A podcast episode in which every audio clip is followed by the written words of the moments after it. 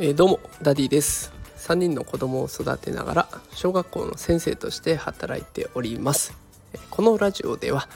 教育や育児を楽にできるそんなヒントを毎日お送りしております、えー、さて今日のテーマはですね忘れたくないのに忘れてしまう記憶を定着させる方法を紹介します。ということで今日は記憶について投稿してみようと思います、え、結論先に伝えると記憶を定着させる方法シンプルです。3回復習する。3回復習する。これだけです。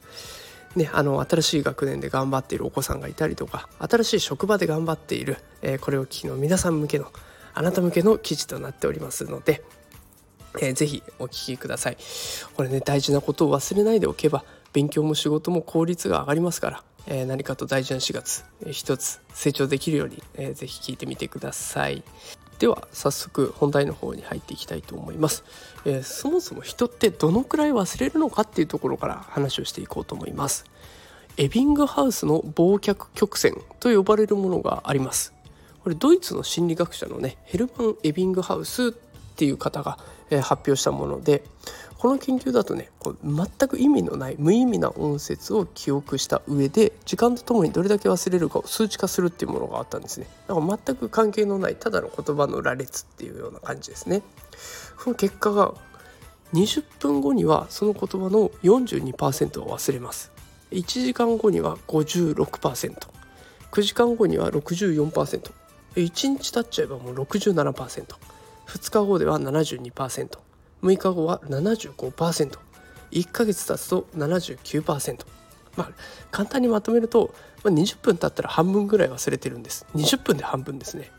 1日経てば7割ぐらいが忘れられてて1ヶ月経てばもう8割は忘れちゃってるよと。時間が経つにつれてどんどん忘れていくっていうことが、まあ、これでわかると思います。あのこれ細かい数字もう一度聞きたいなとか見たいなという方いらっしゃいましたらこの放送の台本をノートで無料公開しております。この放送にリンクを貼っておきますので是非そちらをご覧ください。じゃあそんな忘れちゃう人間が忘れないためにどうすればいいかっていうところです。カナダのウォータールー大学の研究結果っていうのがありますのでそちらを発表していき紹介していこうと思います。何も知らないところから学習して知識を得た場合記憶は100%上がってきます。100%残っています。でこのまま勉強しないとさっき紹介したエビングハウスの忘却曲線の通り記憶は失われていくわけです。そうなんだけどここからが大事です。24時間以内に10分間復習をするだけで記憶はまた100%に戻ります。1日以内に10分間でいいんです。でさらに1週間以内に5分の復習するとまた記憶が蘇ります。で1ヶ月以内にまた復習すれば23分じゃない2から4分で記憶が蘇ります。この1日以内にやる。1週間以内にやる。1ヶ月以内にやるっていうこの3段階のタイミングで復習することで記憶が定着していきます。でしかも復習する時間は1日以内だったら10分だけど1週間だったら5分。1ヶ月だったら2から4分とどんどん短くなっていくのでこの復習の時間も、えー、どんどんどんどんそぎ落とすことができるそして新しいことを次々と覚えていくことができます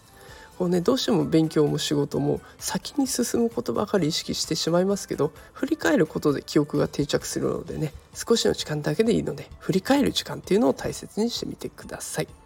さあということで今日は記憶についての放送でした。結論をもう一度伝えると1日以内1週間以内1ヶ月以内この3回復習することで記憶が定着していきます。で新しいことを覚えようとし続けるんじゃなくて振り返って振り返ってっていうこれを習慣にするこれで記憶が定着されますので是非復習する時間を作ってみてください。ということで今日は忘れたくないのに忘れてしまう記憶を定着させる方法を紹介。ということでお送りしました。え今日も最後まで聞いてくださってありがとうございました。それではまた明日会いましょう。さようなら。